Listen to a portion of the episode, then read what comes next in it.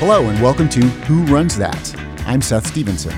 Today we'll be talking to the founder of a clothing company called Kickee Pants. Her name is Erin Nicole, and she had the idea for this company while pregnant and on bed rest. She wanted to create better infant clothing, clothes that would dry quickly to prevent baby rashes and would be stretchy to make it easier to squeeze a wriggling baby into a onesie. In our conversation, she talks about scouting for a bamboo based textile and then sourcing it directly, about what happens when celebrities like Kim Kardashian post photos of their children wearing your product, and about bootstrapping a business slowly and carefully. After the break, Erin Nicole, founder of Kickee Pants.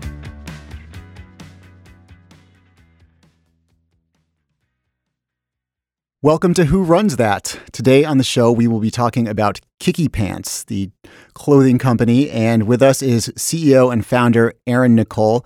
Erin, welcome to the show. Thanks for being here. Thank you for having me. So, what is the origin of Kickee Pants? How did this business get started? So, I was actually put on bed rest um, while I was pregnant with my second son, who uh, I ended up calling Kickee Pants. Um, that's how the company got its name. But I, I was stuck for 13 weeks uh, laying in bed, and I don't like to watch TV. so I, it gave me the time that I needed to launch the brand. Um, I already had a son, and I was really motivated to create something that was that that took into account the needs of children uh, first. And so having that space and time to do that gave me the opportunity to create the brand and get it off the ground from my living room. so this is a uh, starts as a children's clothing company. And what kind of background did you have? Did you did you had you done anything before that led you to think that you'd be able to do this?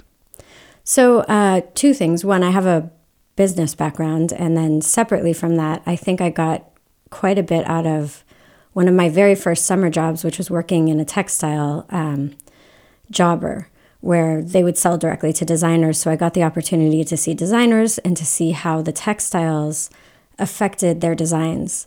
Um, and that's actually how I began this very differently from most clothing companies. I started from the textile perspective and created my own textile rather than buying what was just on the market. Um, and that's how I got the idea to do that. So I think that that and, and having a bit of a business background was you know, influential. Me feeling like, hey, I can give this a go and I'm passionate about it. And, you know, when you find something that you're passionate about, like your children, it's it's a good driver. Yeah, so I want to unpack this about the textiles because one of the things that people say about Kickee pants for kids is that the fabric is very soft and also very stretchy. I, I have a 10 month old son, and I will disclose he wears some Kickee pants clothes. And for me, it's that fabric that you can it's kind of stretchy and you can kind of wrangle the baby into it even when he's squirming that makes uh, that makes them useful for, for putting on a kid so tell me about what you learned working in textiles and how you were able to apply that to the clothes you were going to make yeah, so starting from the textile perspective and considering what a baby needs, because when I very first launched the brand, it was infant only. Um, and what I was thinking about is, well, how do you keep babies dry? because that's the biggest factor in creating the many problems that we might have with with babies' skin. Um, you know, where they get the rashes and things like that. It's because they're they're wet. And so I started with looking for materials that were still natural, but that were able to wick moisture. And um, the only people who were using bamboo at the time was the military. It was a it was a military application for a kind of an undergarment that the men or women would wear under their uh, fatigues. And it is found to be antimicrobial, um, wicks moisture better than cotton. And I thought, well, let me see what that feels like. Well, it didn't feel great. It was really um, kind of a rough use of the material. And I realized that that could be improved upon and made, you know, have a better application for babies where number one, adding the stretch to make it easy to get on, and then number two, um, actually softening the fibers into a viscose instead of um, using them as a just cut and open fiber. It feels more like wool. And that's where the fabric came from. But it seemed like a no brainer to me to go with something that actually considers these things that a, child needs. And then from there, I realized, well, this application is really great for everyone, you know, everyone needs to be dry. Anybody who's act has an active lifestyle is moving around, you know, wants to be soft and comfortable. So that's how we sort of grew from just infant into toddler and children and men's and women's and home. And tell me, I'm a fabric idiot. So when you, you mentioned something about being viscose, can you tell me, explain a little more for the lay listener who might not know a ton about fabrics, what that means, and how did you first go about sourcing the the actual fabric that you were going to use? Um, yeah, so it's actually a really incredible process. I got to fly to the Hebei district in the north of China and see the bamboo being broken down into this fiber. And it's actually very similar to silk. So rather than just using the raw fiber, it's actually processed um, down into teeny tiny pieces. And then that's put through a softening process and then rinsed and then put through a softening process and then rinsed. And it's it's really beautiful. This machine that they have that does this takes up an entire building. So you have to walk across the entire building to watch the process, at the end of which this fluffy, white, silky bamboo fiber comes out. And that is what is used to, uh, to make our yarn. So we, um, we control the process from the start to the finish. So we know where our bamboo comes from. Uh, we source that directly. We then it, we, we mill it directly ourselves with our own specifications. Uh, we use a reactive dye. We do our own prints. So it really allows us to have a lot of say and control in how it feels, how thick it is, how it works. But that that's how that process sort of works. And how, yeah, and so you've got your fabric, and now you've got to find some manufacturers. You've got to make your designs. You've got to figure out where you're going to sell your products. How did you go about solving some of those problems? Yes, so that's where the 13 weeks comes in, um, where I was, you know, literally sitting there all day long. I had the time to interview many factories. And there are a lot of, you know, options for where you can find and source factories, but I chose to go with audited suppliers so that I would initially eliminate anything that was not going to be in line with what we feel is right morally. So we, I interviewed over 75 factories um, that were all audited suppliers, and then came down to about 10 where I had a much longer interview process with them and finally, the same factory that we've worked with for 11 years now um, is the one that I chose in the beginning. And I feel like taking that time and really selecting a factory that was in line with our values and that I felt like I could directly connect with the factory manager and work with them myself uh, was really important to the success of the brand because we've uh, worked together through all of the difficult times with a business and you have to be a team with your factory. It, it, becomes really difficult when you're allowing someone else to run that process, but you want control over it. So, how did you first go about, once you've got some products, how do you first go about advertising and, and marketing them? So, our very first move was to attend a trade show. And it was a really scary proposition because our fabric didn't exist in the world at that time. We had to commit to 20,000 yards, which right now sounds really small, but at the time that was enormous. And by the way, I'm not sure if you realize we launched in 2007, 2008, which is the worst financial time to possibly consider launching a business. So there was no help from the bank. You couldn't go into the bank and say, you know, look, we've got this great idea. They didn't, they didn't want to hear from you. So we really had to kind of put it on the line and hope that it stuck. Um, and we did our first trade show in New York. It was a children's trade show, and it was quite clear that it was going to be successful from the beginning. People really connected with the idea. They liked what we were using, how we were doing it, um, and I think that you know that helped fuel us to move forward and and grow.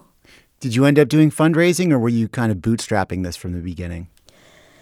Yeah, no, we we um, we took a second mortgage out on our house. We kind of put it all on the line like crazy people. And I think you know when you start a business, um, sometimes you have to be a little bit whimsical and a little bit crazy to get it off the ground, and especially during that time period. Um, and certainly, you know, our our parents helped us a bit and um, things like that along the way, but we never took investors, and the bulk of our investing was done by ourselves. So, yeah, and it, and it just started with me uh, working by myself, and very quickly I needed help. It it was it it was a fast growth process. Tell me about your distribution strategy. What, you know, did you want to be in certain kinds of retail stores? Did you want to be online in certain places? How have your sales evolved over time between retail and online? Yeah, so when we began, we actually did not have our own sales channel at all, um, mainly because we felt like it was extremely important to support our retailers and their growth when we were a no name brand.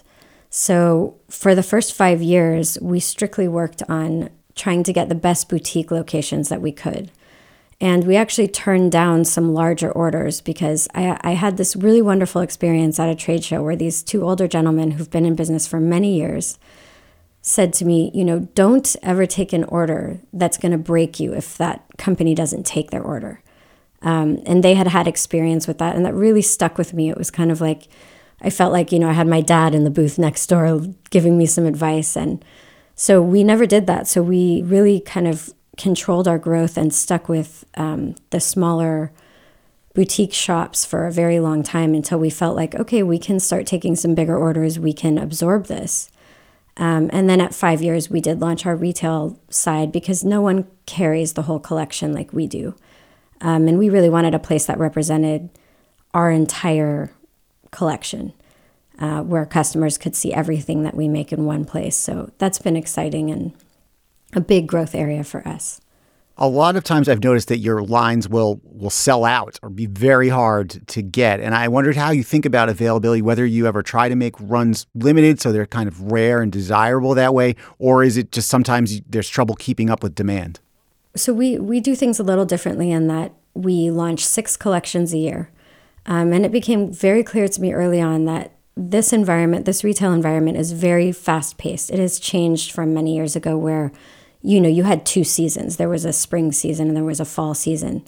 Now, customers are expecting to see something new all the time. And if you want your retailers to be happy, you really need to keep their shelves looking different all the time. So rather than continuing to reproduce something, we give them something different every two months. Um, I think that's probably you know, unique to us, but it's something that I think has worked well. On the flip side, it also does mean when we're out of that thing, we're out of that thing and we're not making it again. Um, so it does, and it is very interesting because oftentimes what the retailers will purchase and really like are not necessarily the the items that become extremely popular. And it's really hard for us to know what's what that's going to be. What's going to be that hard to find item that everyone wants? We don't know. So at the end of the day, you know, the retailers are guessing, we're guessing, and then it's some obscure print that I kind of thought was a little funky, but I liked it, and that's the one that everyone really, really wants. So, you know, that that's just kind of how how it is. What are some examples of the of the products that became hugely popular that surprised you that you might not have guessed? I would say the f- the first one that really knocked me for a loop was this little snail print I did a snail print, and this is several years ago, but you know, no one ordered it. Um, I mean, the reps were not very keen on it. The so when the reps aren't keen on it, they don't show it to as many retailers because they don't they don't really care for it. I thought it was adorable, but I knew it was kind of funky and a little offbeat. And that print ended up being extremely successful, and people still look for it. Um, and, and we're talking years later. And, and there are several examples like that where, you know, I'm surprised that a certain print is the one, but um, there's no there's no accounting for taste. Everybody's different, so. You've had a lot of very big time celebrities, people like Kim Kardashian, who post social media pictures of their kids wearing Kickee pants. And I think people are always curious is that something where you've coordinated with the celebrity to make the picture happen? How does that happen? And and I also am curious what kind of sales bump do you see when a celebrity posts a picture like that? Yeah, so it's very interesting because the celebrity factor was not um, not a big thing for us in the beginning. We we didn't seek that out, and um, it wasn't something that was hugely motivating for us. Um, however, we were really fortunate in that celebrities are parents. They're parents just like us, right? So if they find something that they love and it speaks to them and it and their kid likes it, they're going to buy it and they're going to post about it and I I feel like we've been very fortunate that you know obviously some very big names have discovered the brand and in the beginning that was completely organic. Um, at this point now, of course, we, you know, if, if somebody has a new baby, we'll send a gift, um, things like that. But we really, my best moment is when somebody just discovers it on their own and they're kind enough to post something. Um, we don't pay for those posts, that's not part of our business plan. I know there are many people who do, and, uh, you know, it maybe it works for them, but I feel like when a celebrity goes out and purchases something and they choose that thing, it's more authentic, first of all. And second of all, you know, I think it actually comes across that way. You know, this is something they chose, they picked, they care about. And so when they post something, it's just more genuine.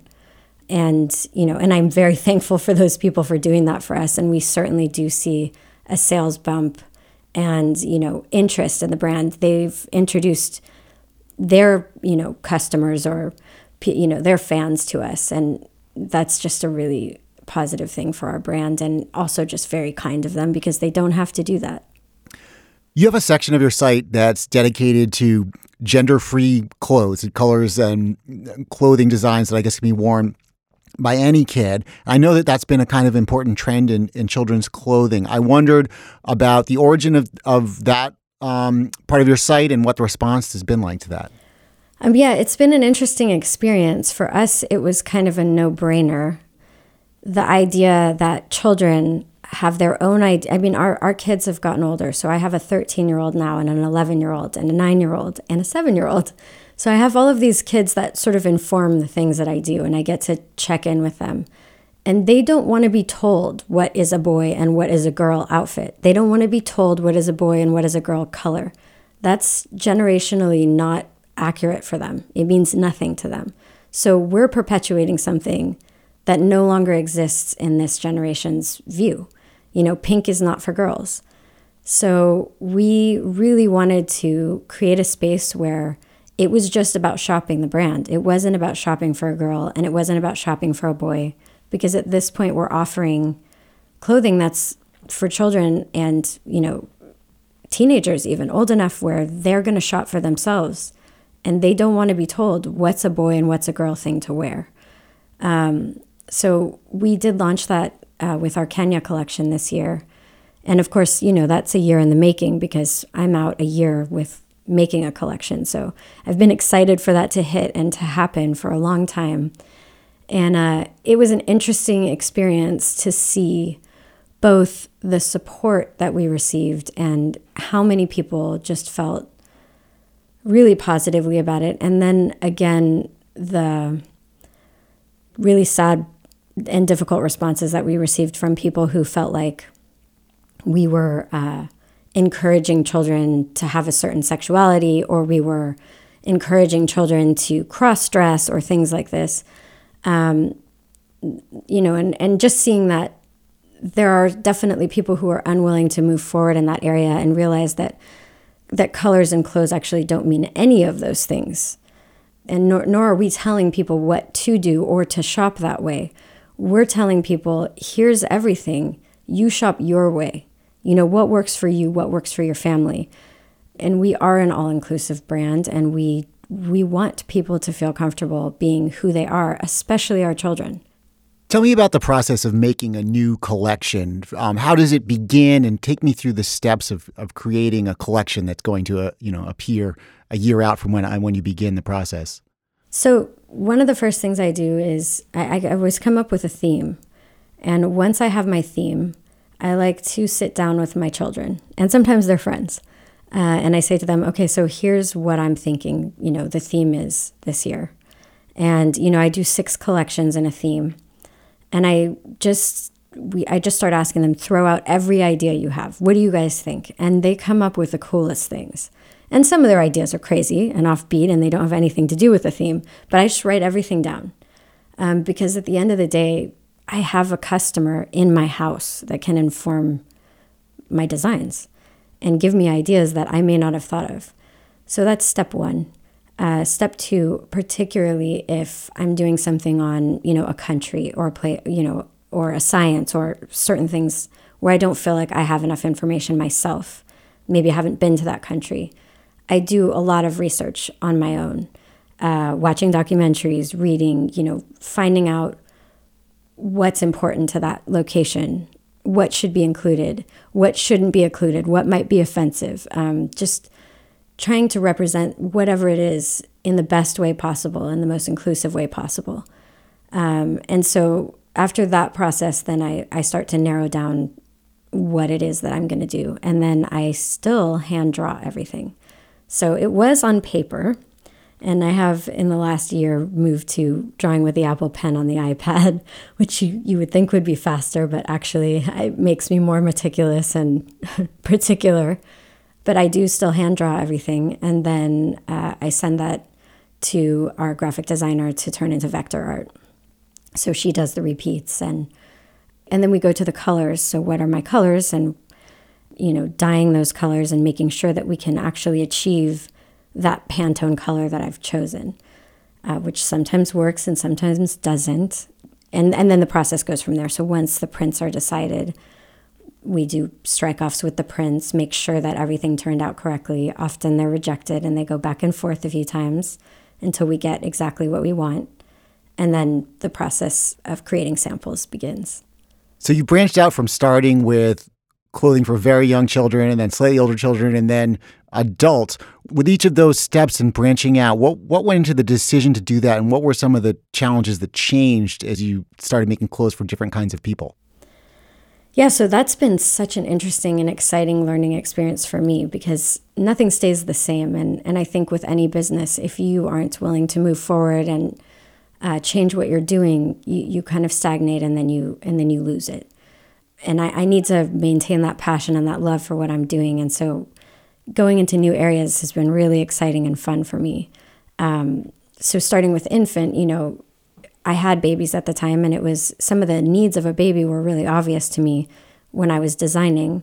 But as I started thinking about older children, I really had to do a lot of research on, you know, what's selling, what do they want to wear, not what do their parents pick out for them, but what do they want to wear and what feels most comfortable to them and what are they likely to put on again. And trying to design fashion forward pieces that were also, you know, really not about sexualizing children and making them look like mini mommy, but really meeting them where they are with their own needs and creating fun things that we're still respectful of them as a child. Um, and, and similarly, when I went into the adult market, you know, women and men come in very different shapes and sizes. What works for each person is different. So I've had to kind of relearn through the process what what works for different body types and what you know what people will purchase again and then you know continue to evolve um, and similarly now we are moving into home and that's been a whole other experience for me. We we launched a sheet um, collection, and we did it as a soft launch only on our website. I wasn't sure how it would be, you know, received because it's very different from everything else we do. And we sold out of the kings. We, there's you can't get a king sheet on our site now, so we're in production again. But it you know you just kind of have to roll with and learn from each of these processes when you begin something new and be willing to be flexible and grow and change with that thing. I guess there's always some risk when you have a brand that's known for one thing and then you try to extend it and, and try to redefine what it encompasses. Were you ever worried about diluting what the brand stood for and that people were going to get confused about what Kickee Pants is? Um, yeah, that's an interesting question. I, I think we have done it slowly and over the course of 11 years rather than all at once. But our initial business plan and from the get go our model was to be a family brand rather than just simply serving one particular section of the family. I just love right now where I'm seeing all these posts of people in their holiday outfits, and everyone from mom to dad to the dog is dressed in Kickee pants. It just makes my day. It's so fun to see that. But we had to grow there. And and part of that has been making product that didn't work. You know, we tried to launch a paper products line. It was beautiful. Um, I loved it. You know, we, we did it thicker. We did our bags thicker than most people. Our wrapping paper was really nice, but we kept the price point low. We thought, this is going to be great. People love our prints, they'll love it on wrapping paper. Well, they didn't want to accept us as a paper products brand. That wasn't our niche. And so rather than holding on to it and becoming obsessed with the idea that, no, we're going to make this work, we said, okay, that didn't work. We let that go we move on. Um, and I think that's really important through all of these processes, even you know with an individual style, say that I've come up with. If I see it's not working, I let it go. Um, and that's how you grow in a, in a good direction where you're taking your customers with you instead of leaving them behind. Would you ever do an IPO and take the company public? it's an interesting question. Many people have asked me that. I don't. It's it hasn't really been something I've thought about, but you never know. It's a possibility. Oh come on! You've never thought about it. well, I, only only in that people ask. I mean, they certainly ask us, but it's hard to imagine ourselves as that large. I mean, keep in mind when we started, you know, I was working out of a garage and all the clothes were hanging from the ceiling. And you know, the boxes arrived to our house and it was it was a tiny operation. And so we sort of are still surprised at how large it's become and and even although we've controlled the growth, we we have double digit growth year on year. So it's big. It changes all the time. And so thinking our, of ourselves as big as we are is is still kind of hard to wrap our heads around sometimes, I think, even for our employees. So, tell me a little bit about the growth of the company. How has your number of employees grown over the years? So, yeah, where we started with um, only a couple of people, and many of those people are still with us today. Um, they've been with us for all 11 years, and their positions have grown. Uh, we now have an offices in our offices in LA, and then offices on Bainbridge Island uh, near Seattle, and then our warehouse in Poulsbo. So we have about 50 employees at this point, and we have managed to keep very lean. That's been important to us rather than having a lot of extra people doing things. We really assign a real role to each person who works for us, and we have incredible employees. And we do things a little bit differently there rather than hiring somebody to be a certain thing. We may be looking at them for a certain type of position. However, we really look at the individual and what that person brings to the table. And more often than not, we tailor the position to that person, to what that person can do. And I think this both allows autonomy and for that that person to get to go all the way with the things that they're best at. But it also allows us to not have a huge number of extra people because we're we're putting people in positions that maybe don't feed their desires and don't give them the chance to do all of the things they want to do. And they're they're only working on a fraction of what they could be doing. Um, when you give people those reins and you let them do the thing that they're great at they really produce quite a bit more and they're much happier okay i want to ask a few questions about you you mentioned that you have a business background. Can you elaborate a little bit on what that background was and how it prepared you to take this on? Um, yeah, I do. And I, I went to school for business. I don't actually think I learned an exceptional amount that I've really applied um, from school.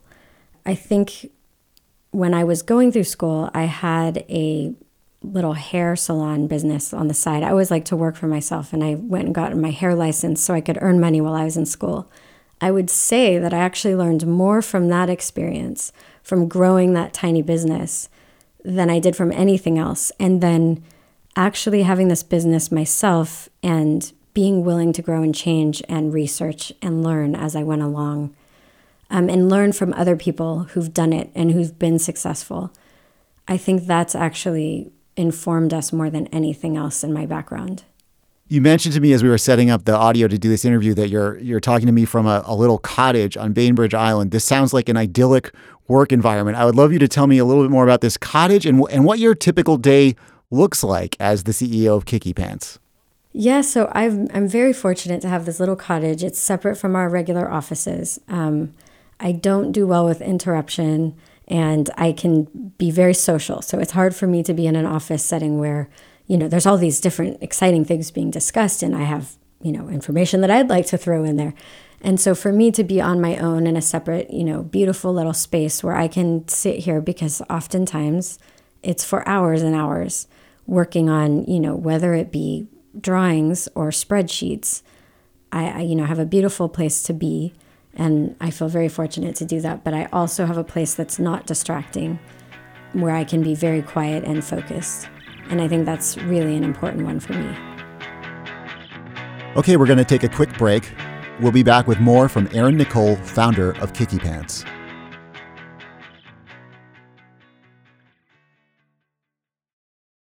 Okay, I'm going to move on to our lightning round now. Are you ready? no. it's too bad. Sorry. Yeah. We're Okay, going to do it anyway. Let's do it.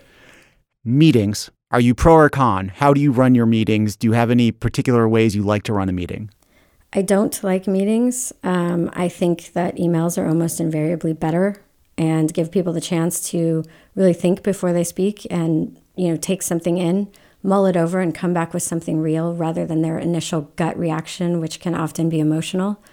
So it's actually my preference to give people that time. I do periodically have meetings, but I find that they're less effective than giving people the moment to think about the things that you want them to address and then addressing them. What's the one mistake you've made in the past that you've learned the most from? I would say doing product that you know may be too far out of our reach, like I mentioned the the um, paper products. You know, jumping into something where we didn't have the market for it and we, you know, didn't really have the background for it was that was a big learning experience for me. Seeing okay, you know, you have to ease people into things. You can't just jump in a different direction and expect them to jump with you. If I told you tomorrow that you're fired, you can never again do anything even remotely related to Kickee Pants or anything like what you're doing now, what would you want to do with your life? Wow. Um, I, you know, I think the first thing I would do is spend as much time as I can with my children because I feel like this is going so incredibly fast and it's such an amazing experience to be their mom. So um, I, I would probably put my focus there for a bit. Erin Nicole, thank you so much for coming on the show. Thank you so much for having me. That's our show for today. Who Runs That is produced by Cameron Drews and Cleo Levin. TJ Raphael is the senior producer for Slate Podcasts. Gabriel Roth is the editorial director of Slate Podcasts. If you like the show, please rate and review us in the Apple Podcasts app or wherever you listen. You can email us at who runs that at slate.com. I'm Seth Stevenson. Thanks for listening.